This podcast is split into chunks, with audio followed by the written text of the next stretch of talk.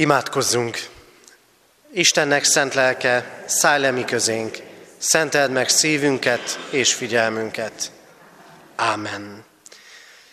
Kegyelem néktek és békesség Istentől, a mi atyánktól, és a mi megváltó úrunktól, a mi úrunk Jézus Krisztustól. Ámen. Kedves testvérek, a 128. Zsoltár első versével kezdjük meg Isten tiszteletünket. A 128. Zsoltár első verse így kezdődik. Boldog az ember nyilván, ki az Istent féli.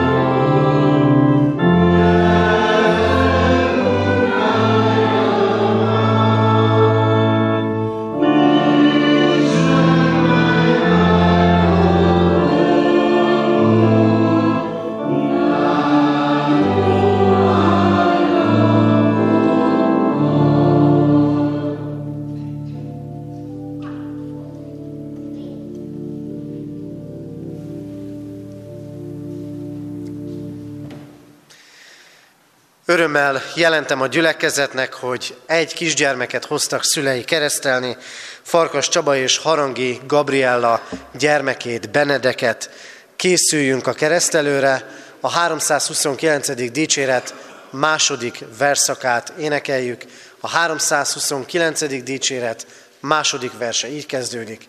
Nem éltem még a föld színén, te értem, megszülettél.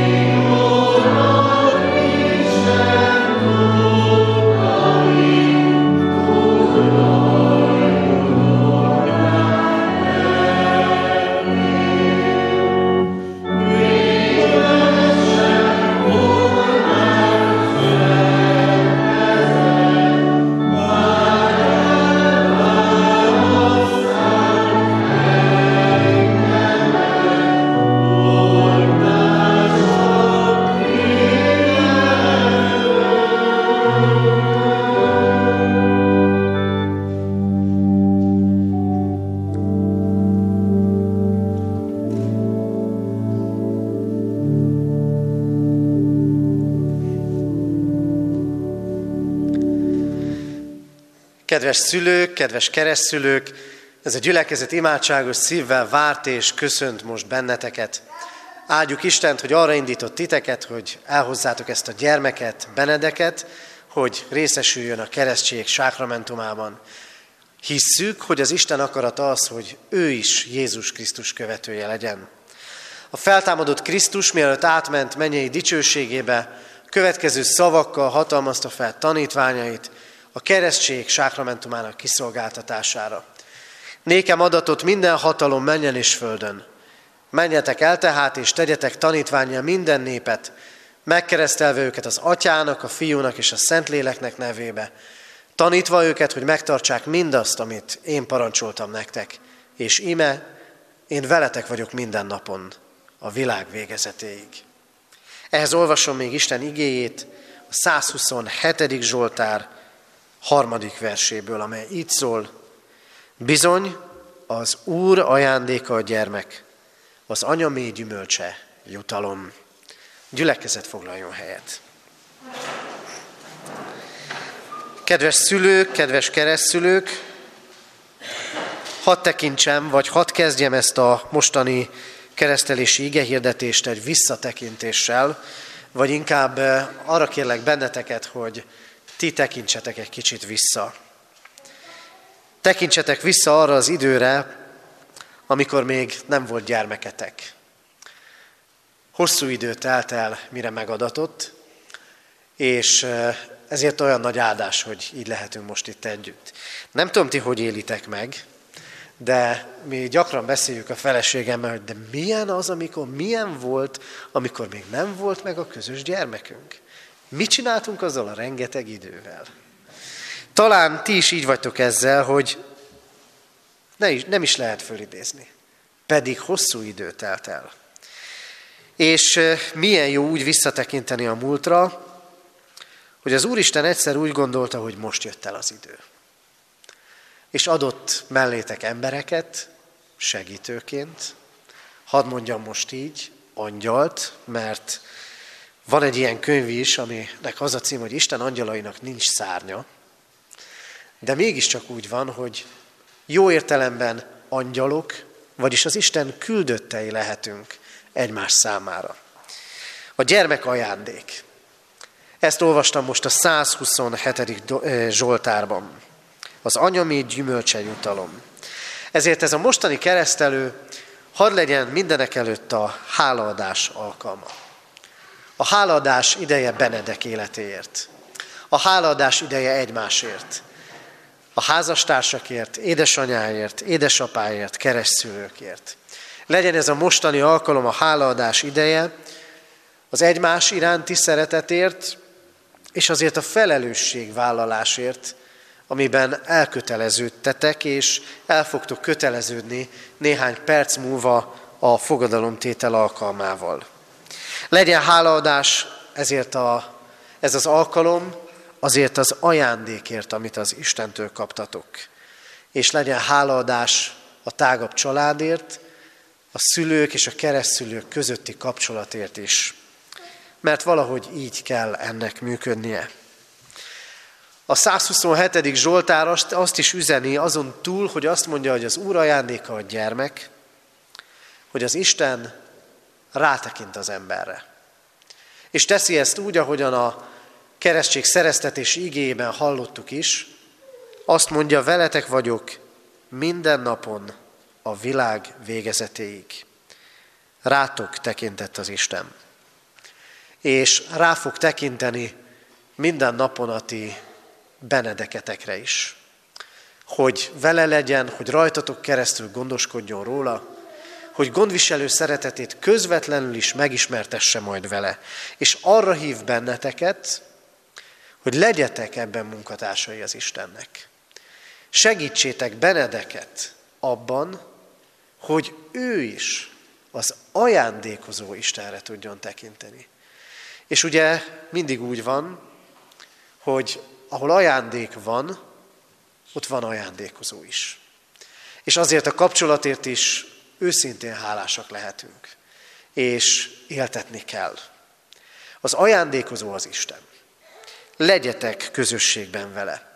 És hadd beszéljek még egy gyermekről.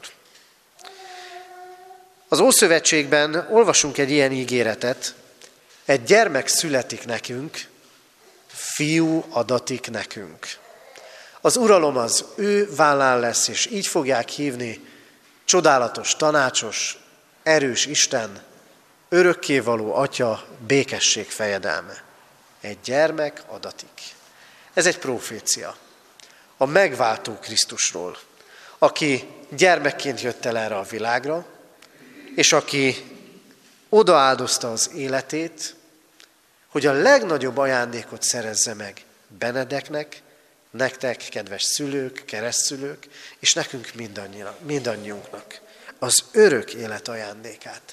Krisztus meghalt a kereszten és föltámadt, hogy ajándékként adja az életet. És most ebben a keresztségben, amely szövetségkötés Isten és a gyermek között, amiben most ti szülőként és keresztszülőként vállalást tettek, fogtok tenni, Neveljétek úgy ezt a gyermeket, hogy rá tudjon tekinteni az Istenre, hogy meglássa azt, hogy az ő élete ajándék neki, nektek, és még sokaknak majd. És hordozzátok őt imádságban, hogy meglássa azt az Istent, aki életét adta érte, és örök életet szerzett neki is. Így segítsen titeket a mindenható Isten, hogy ebben a tekintetben is betöltsétek szülői és keresztszülői hivatásotokat. Amen. Kedves szülők, keresztszülők, valljátok meg hiteteket a gyülekezettel együtt, mondjuk el fennállva az apostoli hitvallást. Hiszek egy Istenben, mindenható atyában, mennek és földnek teremtőjében, és Jézus Krisztusban, az ő egyszülött fiában, a mi urunkban, aki fogantatott Szentlélektől, született Szűz Máriától, szenvedett Poncius Pilátus alatt, megfeszítették, meghalt és eltemették. Alászállt a poklokra, harmadnapon feltámadt a halottak közül, fölment a mennybe, ott ül a mindenható Atyaisten jobbján, onnan jön el ítélni élőket és holtakat. Hiszek szent lélekben, hiszem az egyetemes anyaszent egyházat, a szentek közösségét, a bűnök bocsánatát, a test feltámadását és az örök életet. Ámen. Kedves szülők, keresztszülők, hitetek megvallása után Isten is egy gyülekezet előtt jelentsétek ki szándékotokat és tegyetek fogadalmat, hogy gyermeketeket, Benedeket a református egyház közösségében, hídben nevelitek. Először is azt kérdezem, akarjátok-e, hogy gyermeketek a keresztség által az Atya, a Fiú és a Szentlélek közösségébe, a keresztény anyaszent egyházba befogadtassék? Ha igen, válaszoljátok most együtt, akarjuk. akarjuk. Isten áldja meg a ti elhatározásotokat. Ígéritek-e, fogadjátok-e, hogy őt úgy nevelitek és neveltetitek, hogy majd ha felnő, a konfirmáció alkalmával ő maga önként tegyen vallást a Szent Háromság Istenbe vetett hitéről, a gyülekezet és Isten szín előtt. Ha igen, válaszoljátok, ígérjük és fogadjuk. Isten lelke erősítsen meg titeket, hogy tudjátok teljesíteni ezt a fogadalmat. Most pedig hozzád fordulok, Isten népe, református keresztény gyülekezet.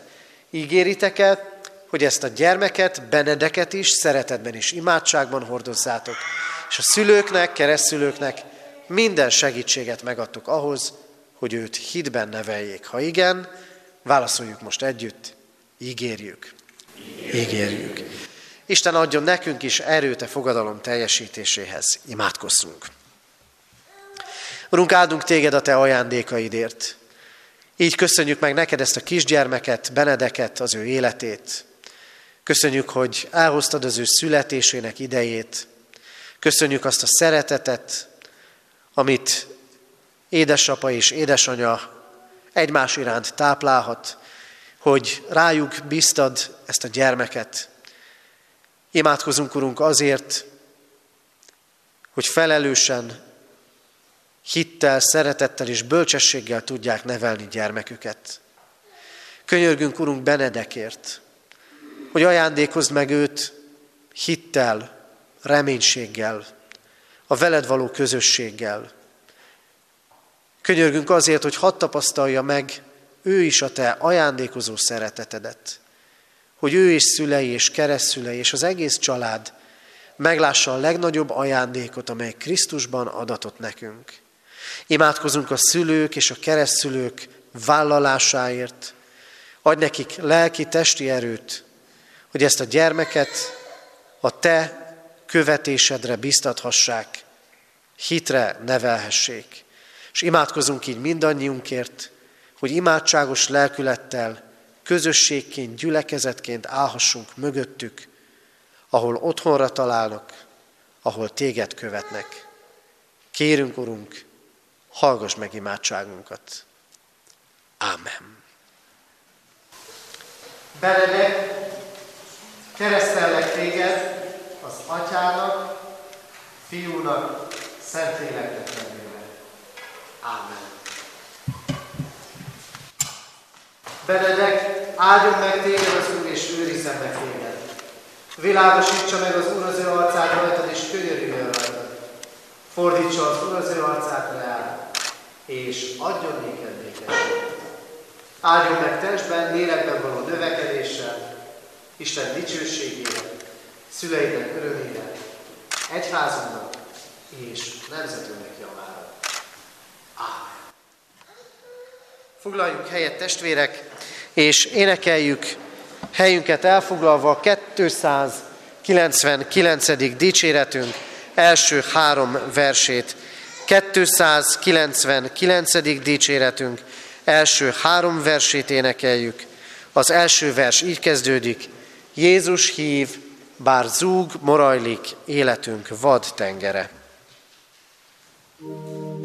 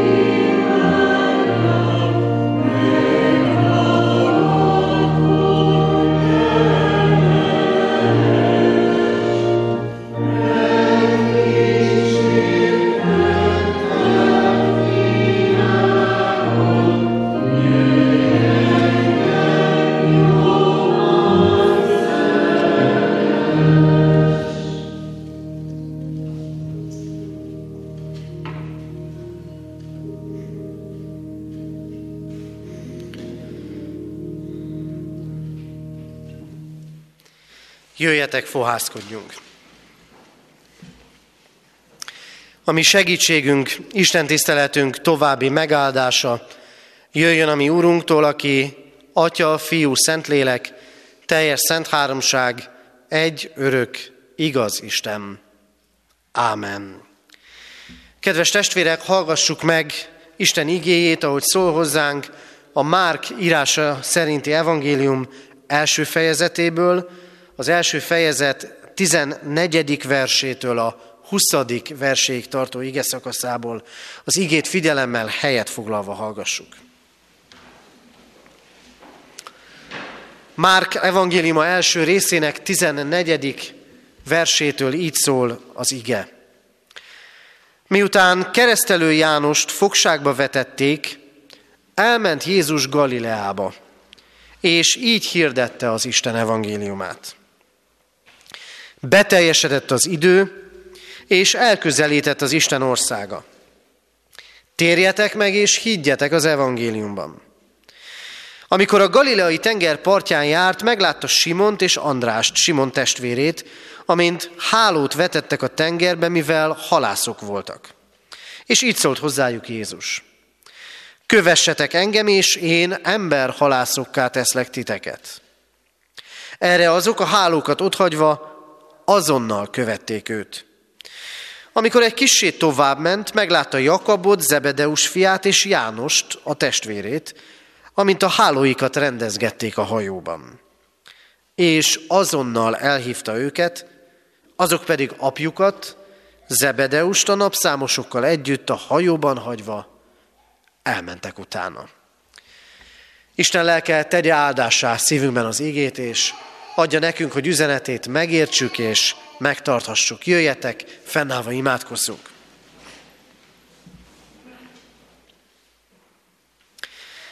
Urunk Istenünk, köszönjük neked, hogy ezen a vasárnapon is előtted állhatunk meg, a feltámadott élő Isten jelenlétében. És hálásak vagyunk, Urunk, azért is, hogy immáron maszkok nélkül lehetünk itt a templomban, bárcsak úgy lenne, hogy nem csak a maszkokat vesszük le, hanem az állarcainkat is, amikor eléd állunk. Mert tudod, Urunk, hogy előtted is, meg mások előtt is szeretünk jobb képben feltűnni, mint amilyenek valójában vagyunk.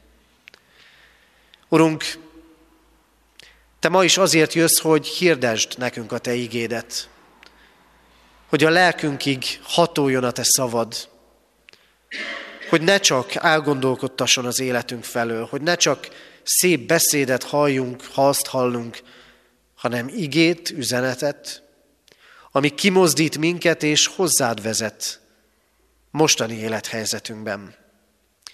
Urunk, látod, sokféle gondolattal, érzéssel, tapasztalattal vagyunk most is itt a Te házadban.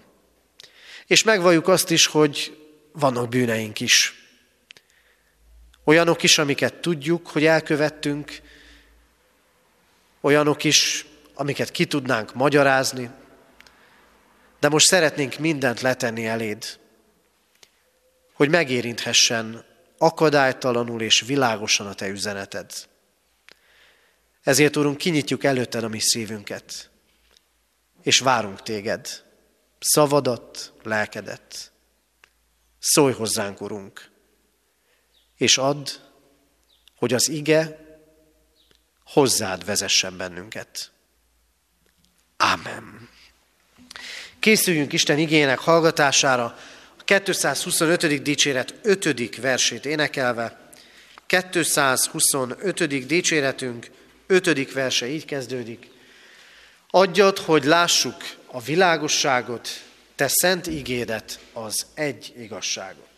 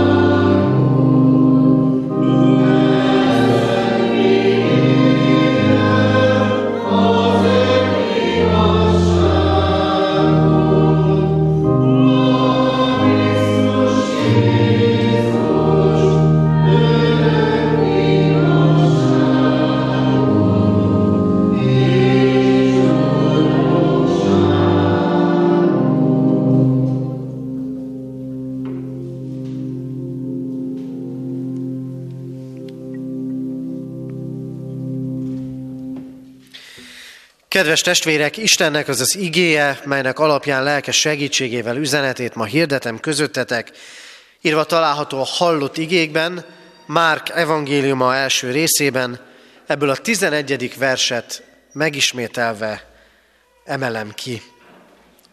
Jézus Krisztus így szól, beteljesedett az idő, és elközelítette az Isten országa. Térjetek meg, és higgyetek az evangéliumban. Amen. Eddig Isten írott igény, foglaljunk helyet. Kedves testvérek, Márk evangéliumát kezdtük olvasni bibliolvasó kalauzunk szerint az elmúlt napokban, és tudhatjuk azt, hogy Márk evangéliuma nem csak a, hogy a legrövidebb evangélium, de emellett még a legkorábban született evangélium is. Mindössze 16 fejezetből áll, és ebből a 16 fejezetből a 11 a 16-ig, tehát a hat fejezet, az utolsó hat fejezet Jézus utolsó hetéről szól.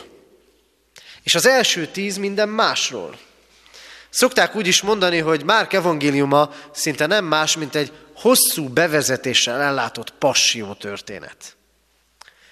Ez is mutatja, hogy hol van a fókusz, hogy mi a lényege keresztény hitünknek.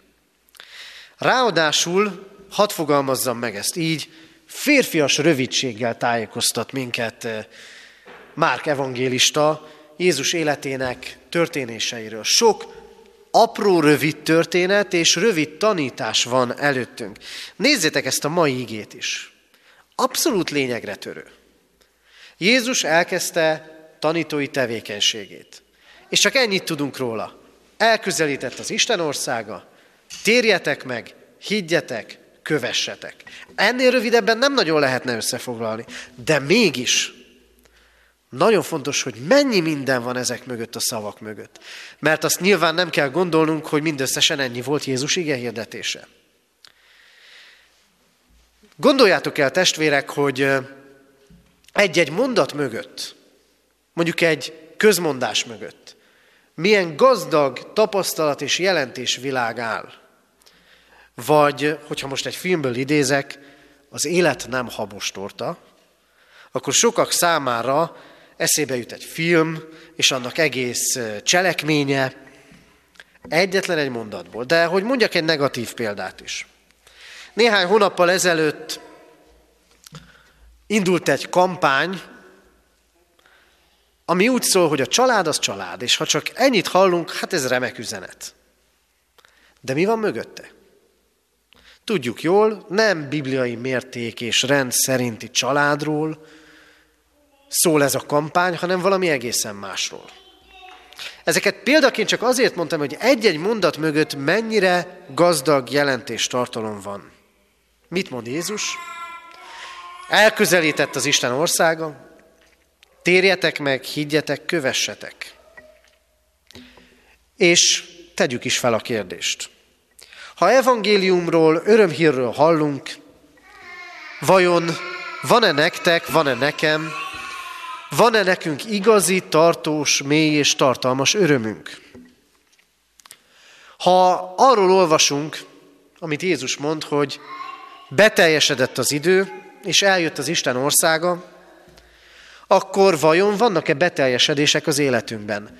Nem arra gondolok, hogy elvégeztünk-e dolgokat, hogy a végükig jutottunk-e, hanem hogy ezen túl van-e beteljesedés, van-e valami felszabadító öröm érzése ezeknek a célhoz érkezéseknek.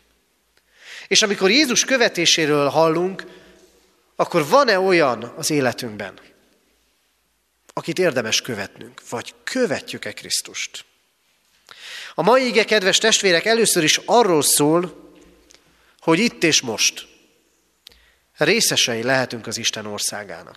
Ez egy kicsit talán sürgetően hangzik.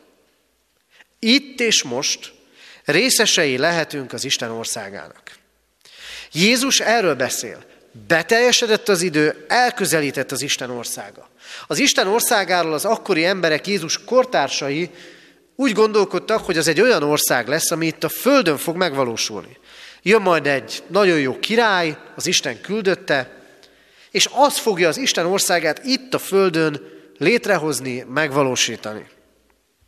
Lesz gazdagság, lesz jólét, lesz egyenlőség. És ha már ezeket a szavakat mondom, gazdagság, jólét, egyenlőség, nem a mai lózungokat halljuk. Nincs új a nap alatt, prédikátor is megmondta. Várjuk az Isten országát. De azt gondoljuk, hogy az itt lesz ezen a földön, vagy nagyon sokan azt gondolják, hogy pusztán jóléttel, gazdagsággal, egyenlőséggel megvalósul az Isten országa. De Jézus nem erről beszél.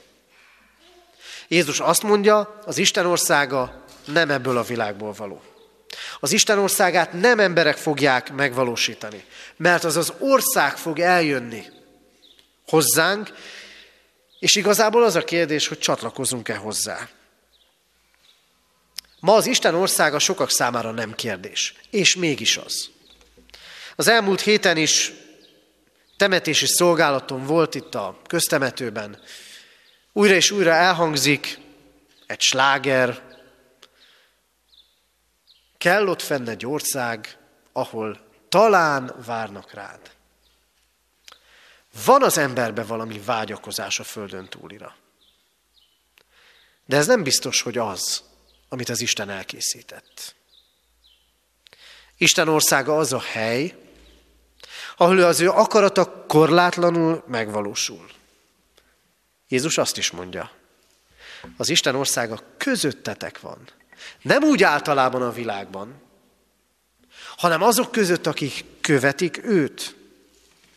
És ezért, kedves testvérek, legyünk nagyon óvatosak. Mivel az Isten országa a mennyből jön, nem szabad beállnunk semmilyen eszmerendszer, semmilyen politikai kezdeményezés mögé, hogy majd az valósít meg valamiféle Isten országát itt a Földön. Ebből mindig baj lett. Amikor az emberek ilyen mögé kezdtek beállni. Legyen szó a két nagy szélsőséges diktatúráról. Nem tudjuk, jön-e harmadik. Lehet.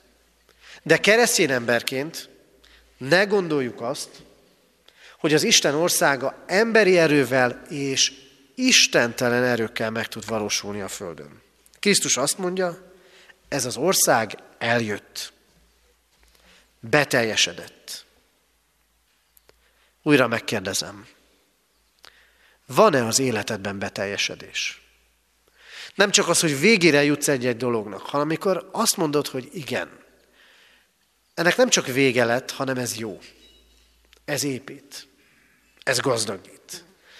Én azt látom, tele vagyunk elégedetlenséggel. Én azt látom, hogy sokszor van az, hogy elérünk valamit, és nem elég. Hogy valami még mindig hiányzik. És akkor jön Jézus, és bocsánat, szinte fejbe kólint ezzel a szóval.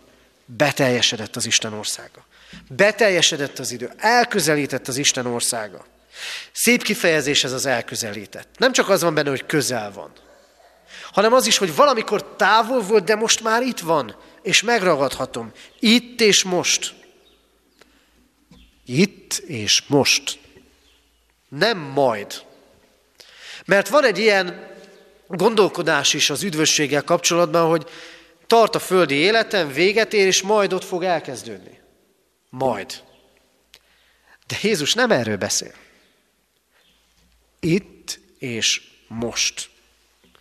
Nem úgy, hogy majd felépítem az életemet, majd kiérdemlem, hanem most kellene megragadni. Nem tudom, hogy vagytok azzal, testvérek, hogyan látjátok, de akár autóba ülve, akár ügyeket intézve, azt látom, hogy az emberek végtelenül türelmetlenek. Lehet, hogy én is. És mindent rögtön akarunk. És amikor az Isten dolgairól van szó, hogy hát hozzá kellene igazodni az életünknek, akkor meg ráérünk még azzal. Meg kellene fordítani a dolgot. Jézus azt mondja, itt van az Isten országa. Most kéne megragadni. Most kéne komolyan venni. Persze nem látványos az Isten országa. De akkor sem volt az. Az emberek születtek és meghaltak, dolgoztak a létfenntartásukért, a családjukért. Talán túl voltak ők is valamilyen járványon, de a betegek, a leprások sokasága is ott volt közöttük, és Jézus jött, eljött az Isten országa. Tanított, majd elkezdett csodákat tenni. Elhisszük-e, hogy eljött? Mert szól az evangélium.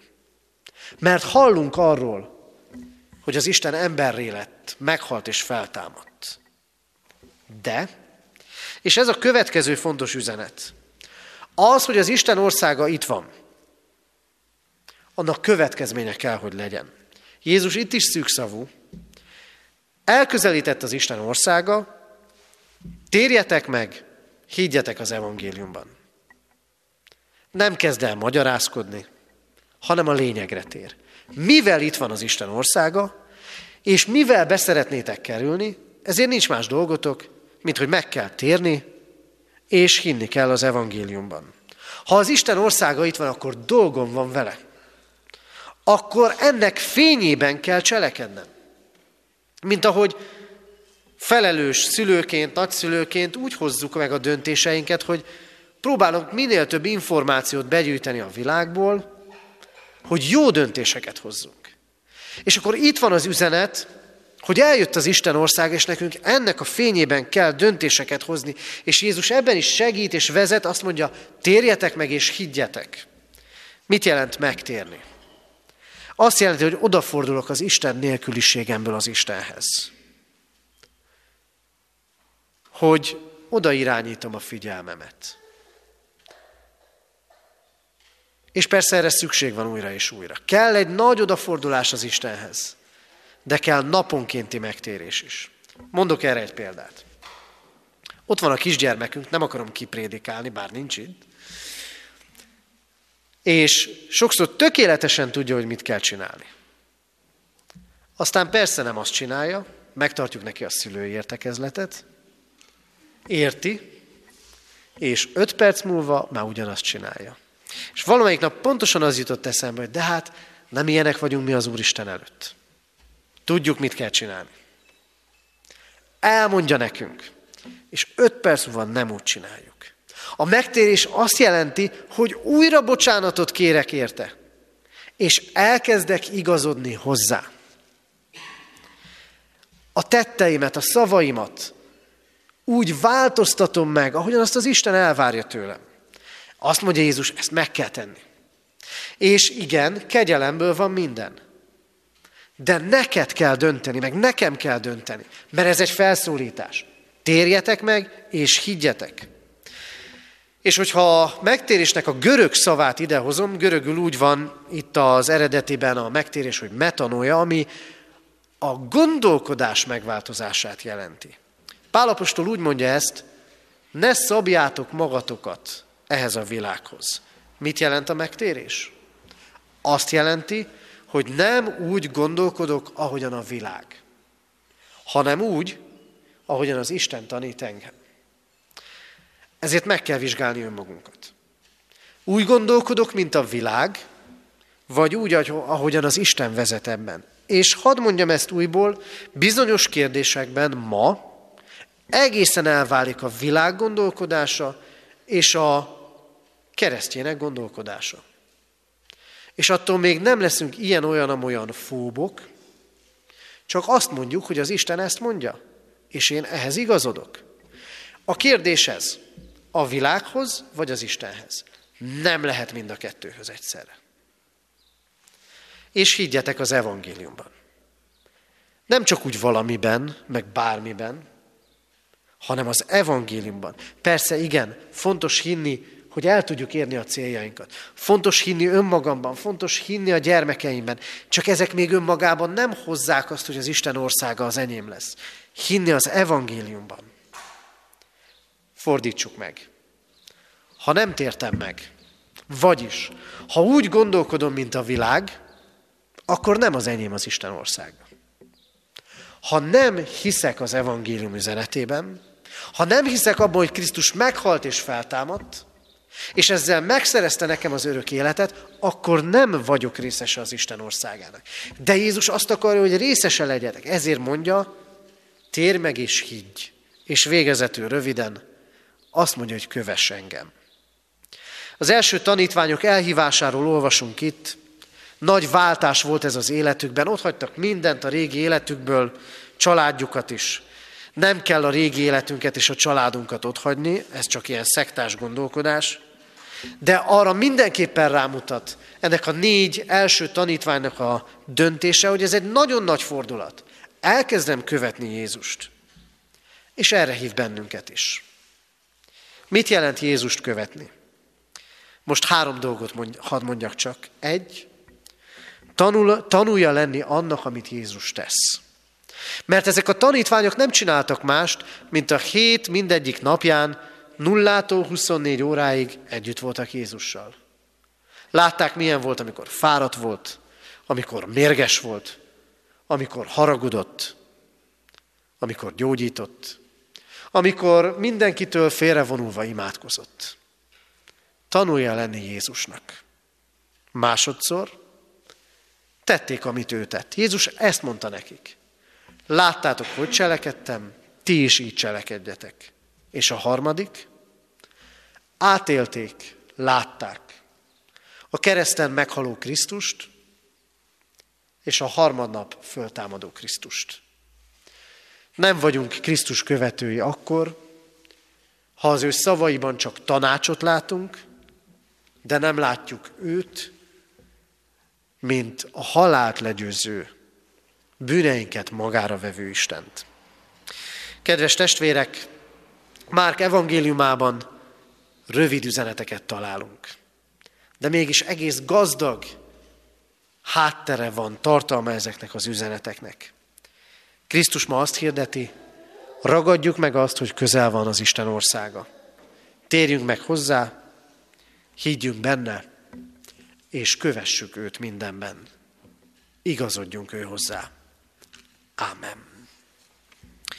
Kedves testvérek, Isten üzenetére válaszul 225. dicséret 7. versét énekeljük. 225. dicséret 7. verse így kezdődik.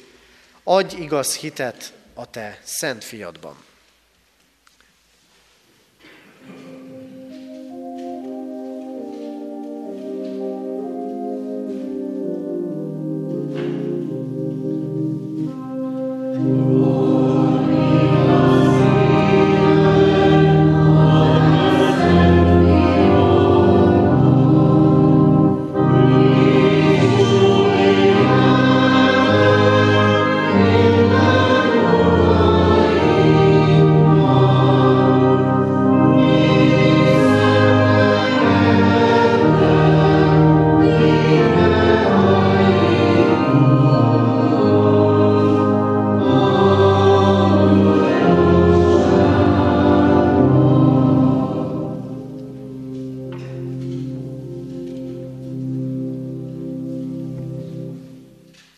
Helyünkön maradva imádkozzunk.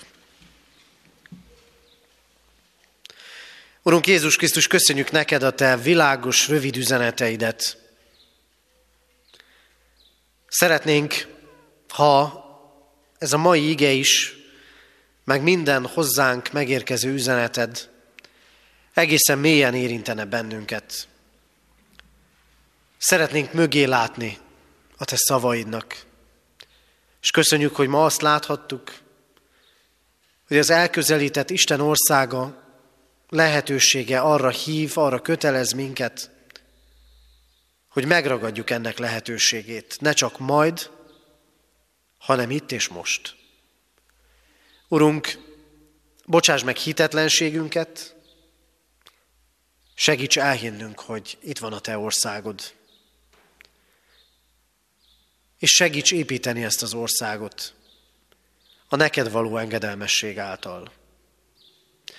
Imádkozunk hozzád, Urunk, azért, hadd tudjunk hozzád térni mindazokból a bűnökből, amiket Te megítélsz. Bocsáss meg, ha sokszor könnyebb utat választva a világhoz igazodunk, ahelyett, hogy hozzád igazodnánk.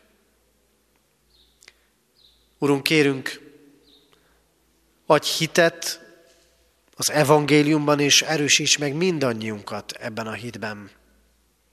Imádkozunk hozzád, Urunk, a Te követőitként, bocsánatot kérve, bukásainkért, és lelked segítségét kérve ahhoz, hogy hűséges követői lehessünk, akik látunk téged, és akik teszik azt, amit te tettél. Urunk, rád bízzuk az életünket, kérünk áldj meg mindannyiunkat egyen-egyenként a családunkban, hogy ott betölthessük hivatásunkat. Áldj meg minket munkánkban, hivatásunkban. Imádkozunk, Urunk, a betegekért, a gyászterhét hordozókért. Könyörgünk azokért, Urunk, akik dolgoznak, és azokért, akik pihennek. Kérünk, hozd el mindannyiunk számára a felüdülés időszakát. Imádkozunk, Urunk, a mi gyülekezetünkért, annak szolgálatáért. Add, hogy bátor bizonságtevőid lehessünk ebben a városban. De könyörgünk egész református egyházunkért. Könyörülj rajtunk, hogy hozzád ragaszkodjunk, téged képviseljünk ebben a világban.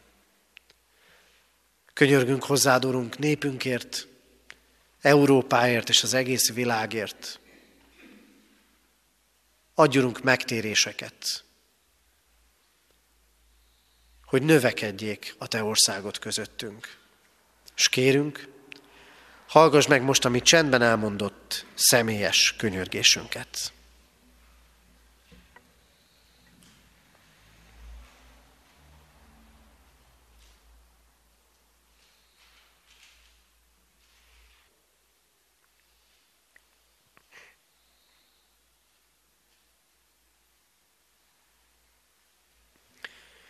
Urunk, köszönjük, hogy Te meghallgatod imádságainkat, és megadod azt, amire valóban szükségünk van. Legyen ezért tiéd a dicsőség. Ámen. Fennállva imádkozzunk, ahogy a mi Urunk Jézus Krisztus tanított bennünket. Mi, Atyánk, aki a mennyekben vagy, szenteltessék meg a Te neved.